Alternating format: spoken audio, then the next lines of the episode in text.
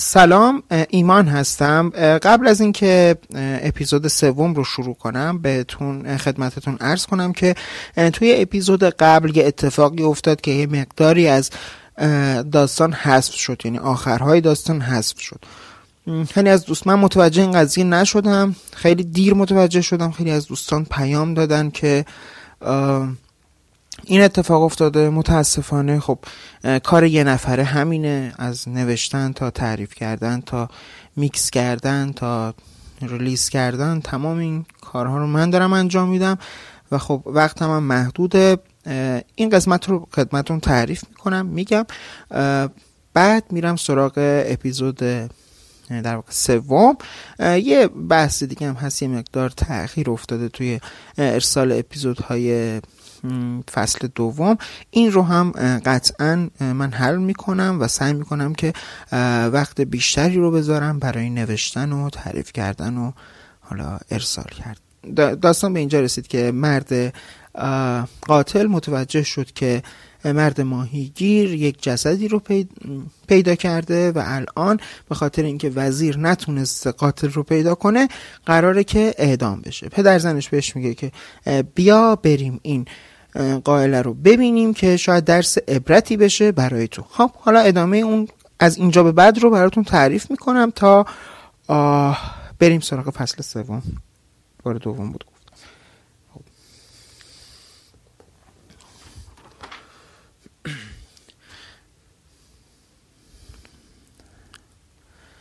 اما اون پیشنهاد داد که بیا بریم این صحنه رو ببینیم تا بدونی که چه عاقبتی در انتظارته.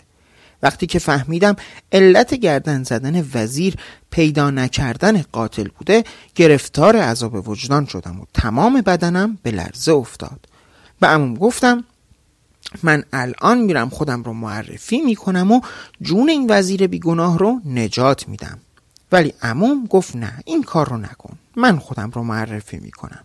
اگر تو بمیری من با این سه طفل چی کار کنم؟ صدامون بالا گرفته بود و اطرافیان کم کم داشتن بو میبردن که چه اتفاقی افتاده. منم برای اینکه کار به ازدحام و جار و جنجال نکشه خودم رو از جمعیت جدا کردم و خودم رو به عنوان قاتل معرفی کردم و همونطور که ملاحظه کردید عموی من هم فداکارانه همین کار رو انجام داد و شما هم به خاطر تناقضی که توی حرفهای ما دیدین متوجه شدید که قاتل واقعی من هستم، نه این پیرمرد. ای سلطان مقتدر، الان من از شما استدعا دارم که همین الان من رو بکشید و قصاص اون زن پاک دامن رو از من احمق نادان بگیرید. سلطان در جواب پارچه فروش بغدادی گفت تو برای من تعیین تکلیف نکن، برو و پسران خردسالت رو سرپرستی کن. من از خونه تو گذشتم، توی روز مکافات خودت میدونی و خدای خودت. بعد سلطان بین النهرین رو کرد به وزیر و داروغه و گفت ببینید شما دو نفر از امروز تا یک هفته مهلت دارید که اون غلام سیاه نابکار رو پیدا کنید و نزد من بیارید. اگر پیداش کردید که هیچ، و الا دستور میدم توی همین میدون شهر جلاد سر هر دوی شما رو از تنتون جدا کنه. قصه که به اینجا رسید سلطان انتقامجو رو خواب رو بوده بود و قصه گوی خوشبیان و خوشگفتار هم لب از سخن فرو بست. خب اینجا اپیزود دوم تموم شد، بریم سراغ اپیزود سوم.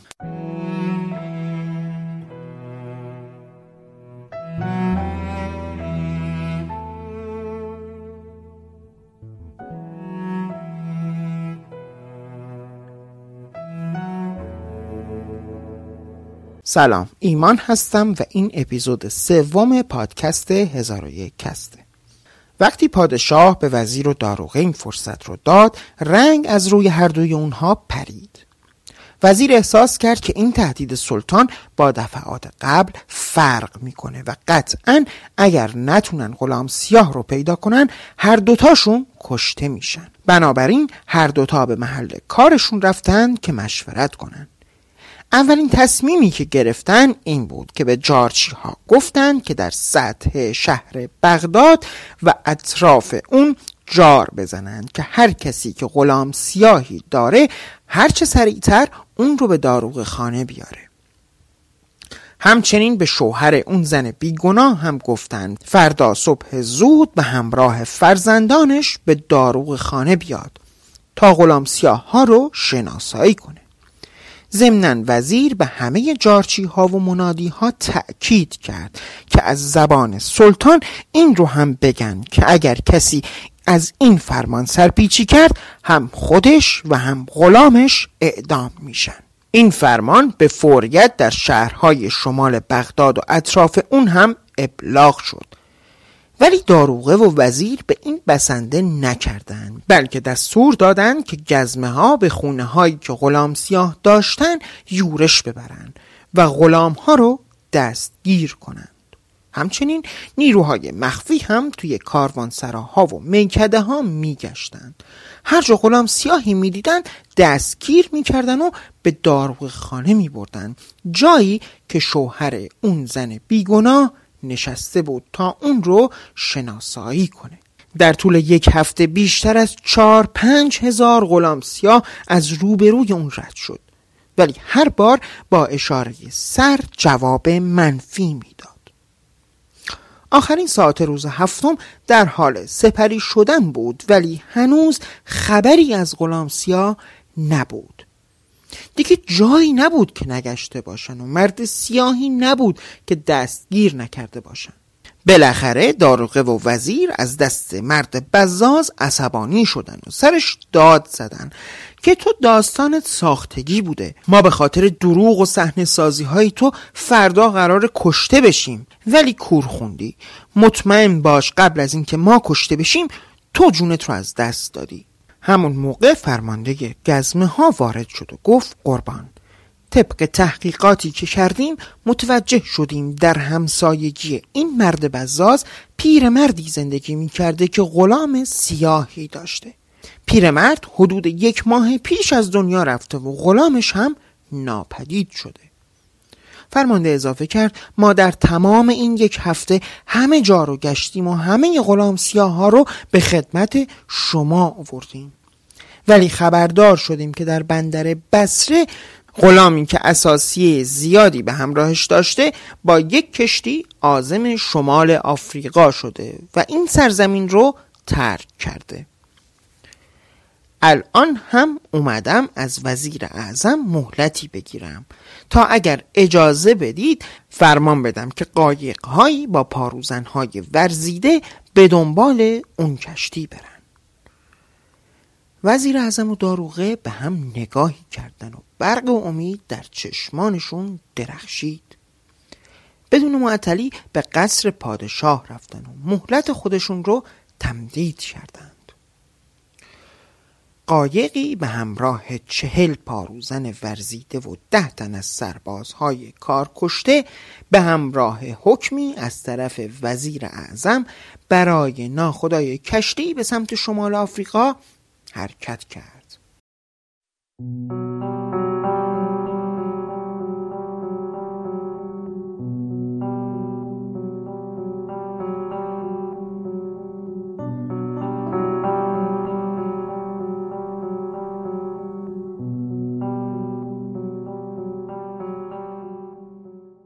فرصت دوباره‌ای که به وزیر اعظم و داروغه و مرد بزاز داده شده بود تا زنده بمونن امیدشون رو برای پیدا کردن غلام سیاه بیشتر کرد.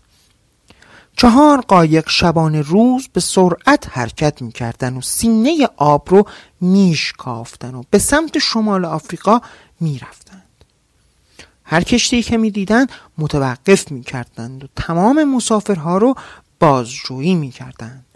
اتاقها، سوراخها رو میگشتند ولی خبری از غلام نمیدیدند. این تلاش ده روز ادامه پیدا کرد تا اینکه نزدیکی های تنگه خشایارشا که دریای حجاز رو به دریای شمال آفریقا وصل میکرد آخرین کشتی که بارگیری کرده بود رو دیدند. مأموران کشتی رو متوقف کردند و با اجازه ناخدا وارد شدند. خیلی نگذشت که در گوشه از محوطه کشتی غلام سیاه کریه المنظری رو دیدن که داشت سکه هاش رو میشمرد. ماموران با نشانه هایی که از مرد بزاز به دست آورده بودند بلافاصله غلام سیاه رو شناختند و روی سر اون ریختن و دستگیرش کردند. وقتی داشتن دست و پای غلام رو میبستن شنیدن که گفت به خدا من اون رو نکشتم، به خدا من نکشتم، رهایم کنید. اونجا بود که مأموران فهمیدن که اون غلام علاوه بر این که به خاطر دروغش باعث مرگ یک زن بیگناه شده، خودش هم قاتله. بنابراین با سرعت اون رو سوار قایقها کردن و به سمت بغداد حرکت کردند، جایی که وزیر و داروغه و مرد بزاز بی صبرانه منتظر بودند. وقتی وارد شدند داروغه نگاهی به مرد بزاز کرد و گفت خب این رو میشناسی؟ مرد بزاز هم با خوشحالی فریاد زد خودشه، خود ملعون حرام لقمشه، و بعد شروع کرد به گریه کردن.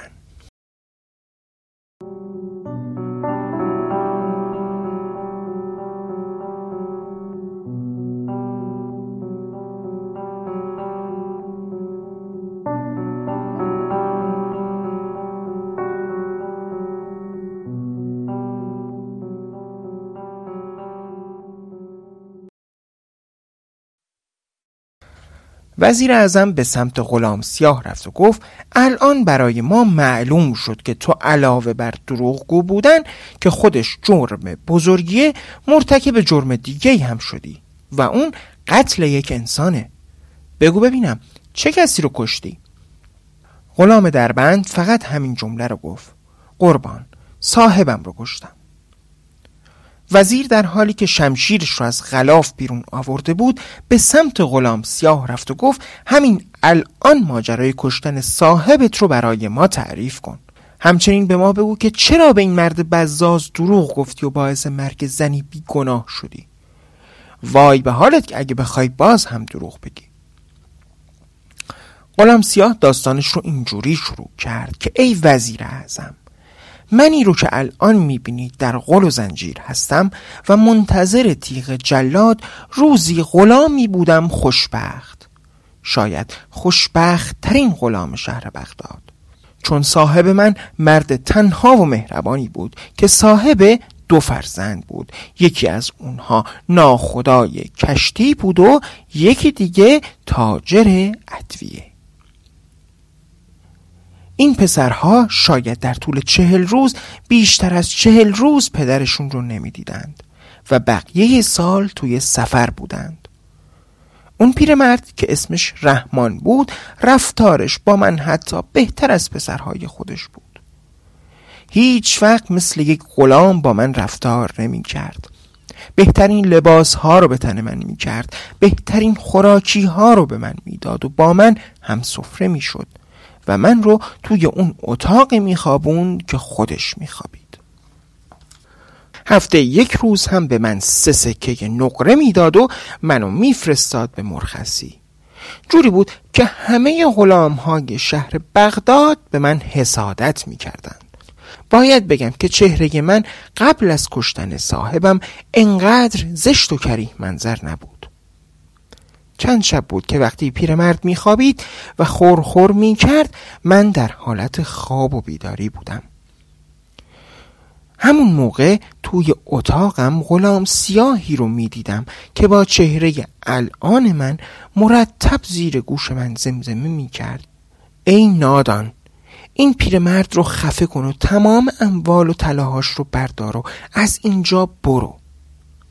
مگه نمیبینی هفته ای سه سکه نقره به تو میده و تو چه لذتی میبری؟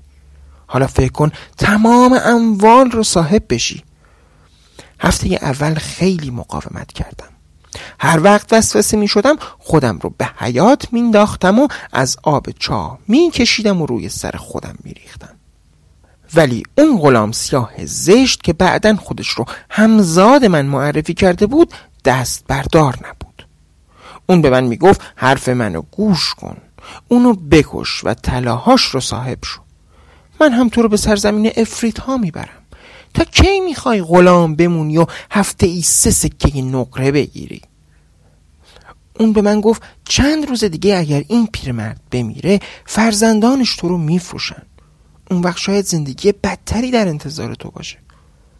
بالاخره بعد از بیست شب وسوسه های اون غلام سیاه زشت روی من اثر گذاشت و من تصمیم اشتباه رو گرفتم.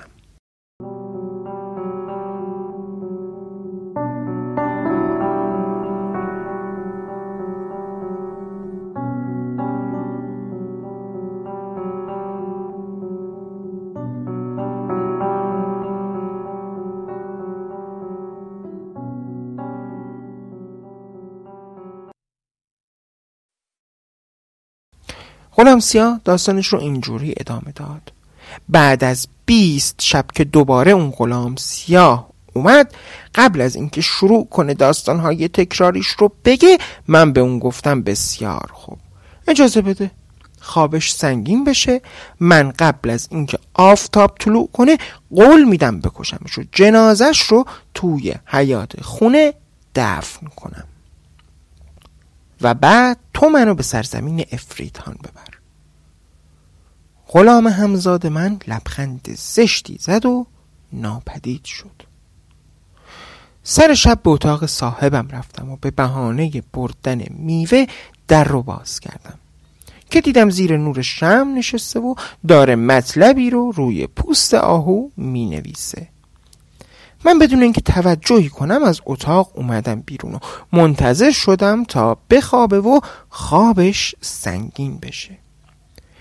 وقتی صدای خورخورش بلند شد، تنابی رو برداشتم و رفتم توی اتاقش و تناب رو به دور گردنش انداختم و انقدر کشیدم تا ارباب بیچاره من از دنیا رفت. بعد وحشیانه جنازه اون رو توی باغچه دفن کردم. تا صبح با پریشانی و بیقراری توی حیاط قدم می زدم و به کاری که کرده بودم فکر می کردم. وقتی آفتاب طلوع کرد به اتاق صاحبم رفتم و پوست آهویی که شب گذشته روی اون داشت چیزهایی رو می نوشت نظرم رو جلب کرد. من به لطف صاحبم سواد دارم، بنابراین تونستم نوشته های روی پوست آهو رو بخونم. اون نوشته بود خطاب به پسرانم سلمان و سلیمان، این وصیت من به شماست. به موجب این نوشته از شما میخوام که بعد از مردنم نیمی از سرمایه نقدی و این خونه به غلامم مبارک بخشیده بشه.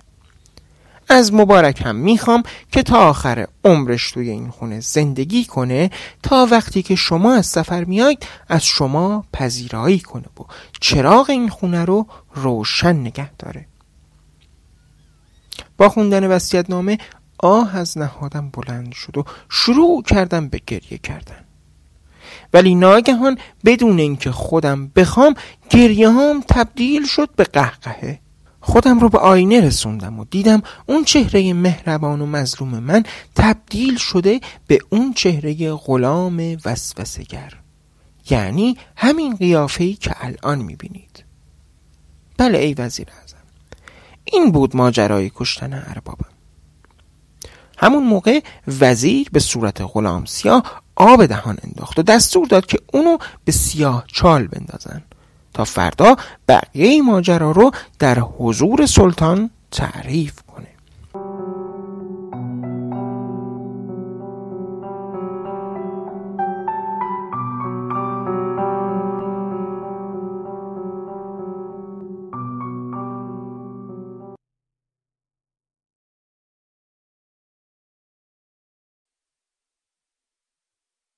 صبح روز بعد پایان هفته دوم بود. وزیر اعظم و داروغه اونو به خدمت سلطان بردن و از اون خواستن که ادامه داستانش که قضیه زن بیگناه بود رو تعریف کنه. غلام سیاه دروغگو داستانش رو اینجوری شروع کرد. زمانی که توی خونه صاحبم زندگی می کردم، یک کوچه بالاتر از ما خونه اون خاتون بود. یکی از روزها من برای خرید نان به بازار رفته بودم که در دکان نانوا بانویی به غایت زیبا دیدم. اون هم برای خرید نان اومده بود و به شاطر گفت: شاطر آقا، پدرم چند روزیه که بیماره و شوهرم که صبح زود به سفر رفت سلام رسوند و گفت توی این چند روز شما لطف کنید و روزی دوتا نون به خونه ما بفرستید. وقتی که اون خاتون برگشت و دست فرزند خورد سالش رو گرفت و رفت، من دنیا دور سرم چرخید. دستم رو به دیوار گرفتم که زمین نیفتم. چندین روز حالم خوب نبود و اصلاً برای انجام کارهام تمرکز نداشتم. صاحب من که پیرمرد دانا و با تجربه‌ای بود، مصرانه علت این حال منو از من پرسید و من هر بار تفره می‌رفتم، تا اینکه یک روز اینقدر اصرار کرد تا قصه خودم رو براش گفتم. وقتی این قصه رو برای صاحبم گفتم، اون پیرمرد بیچاره بیشتر از ده شب منو نصیحت کرد و گفت دل بستن به زنان شوهردار گناهی بسیار بزرگ و نابخشودنیه. من هم از اون جایی که پیرمرد رو دوست داشتم تمام تلاشم رو کردم تا دل از عشق اون خاتون بکنم و موفق هم شدم، ولی دیری نگذشت تا اینکه من اون پیرمرد رو کشتم. همونطور که گفتم، وقتی دیدم که چهرم تغییر کرد و شبیه اون افرید شد، دوباره عشق اون به دلم نشست.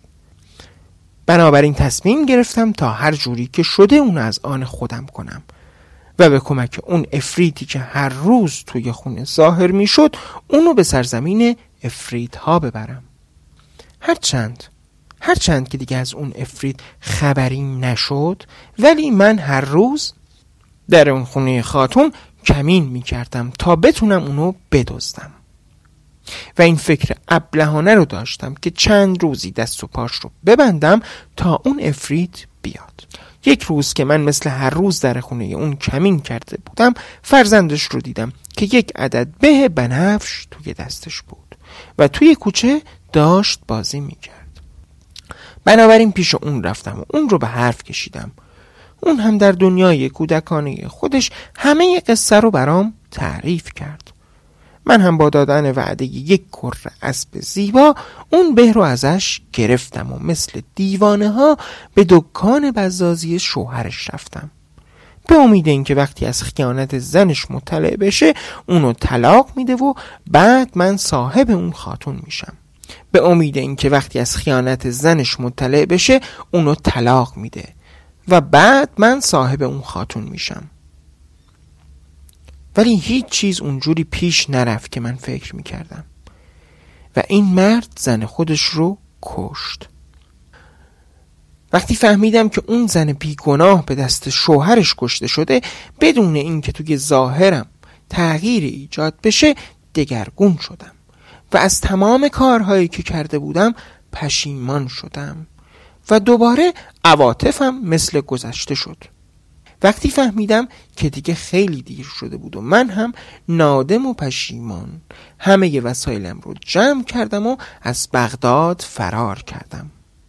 در این هنگام سلطان سرزمین بین النهرین با خشم فریاد زد: کافیه ای حیوان بیرحم! بعد به جلاد فرمان داد و گفت جانش رو بگیر. صبح روز بعد پیکر اون غلام سیاه دروغگو به چهار شقه تقسیم شد و هر شقه رو به یکی از دروازه های شهر بغداد آویزان کردند. اینجا بود که سلطان رو باز هم خواب رو بود و قصه غلام سیاه دروغگو هم تمام شد و با مرگ غلام سیاه شهرزاد تونست یک شب دیگه زنده بمونه.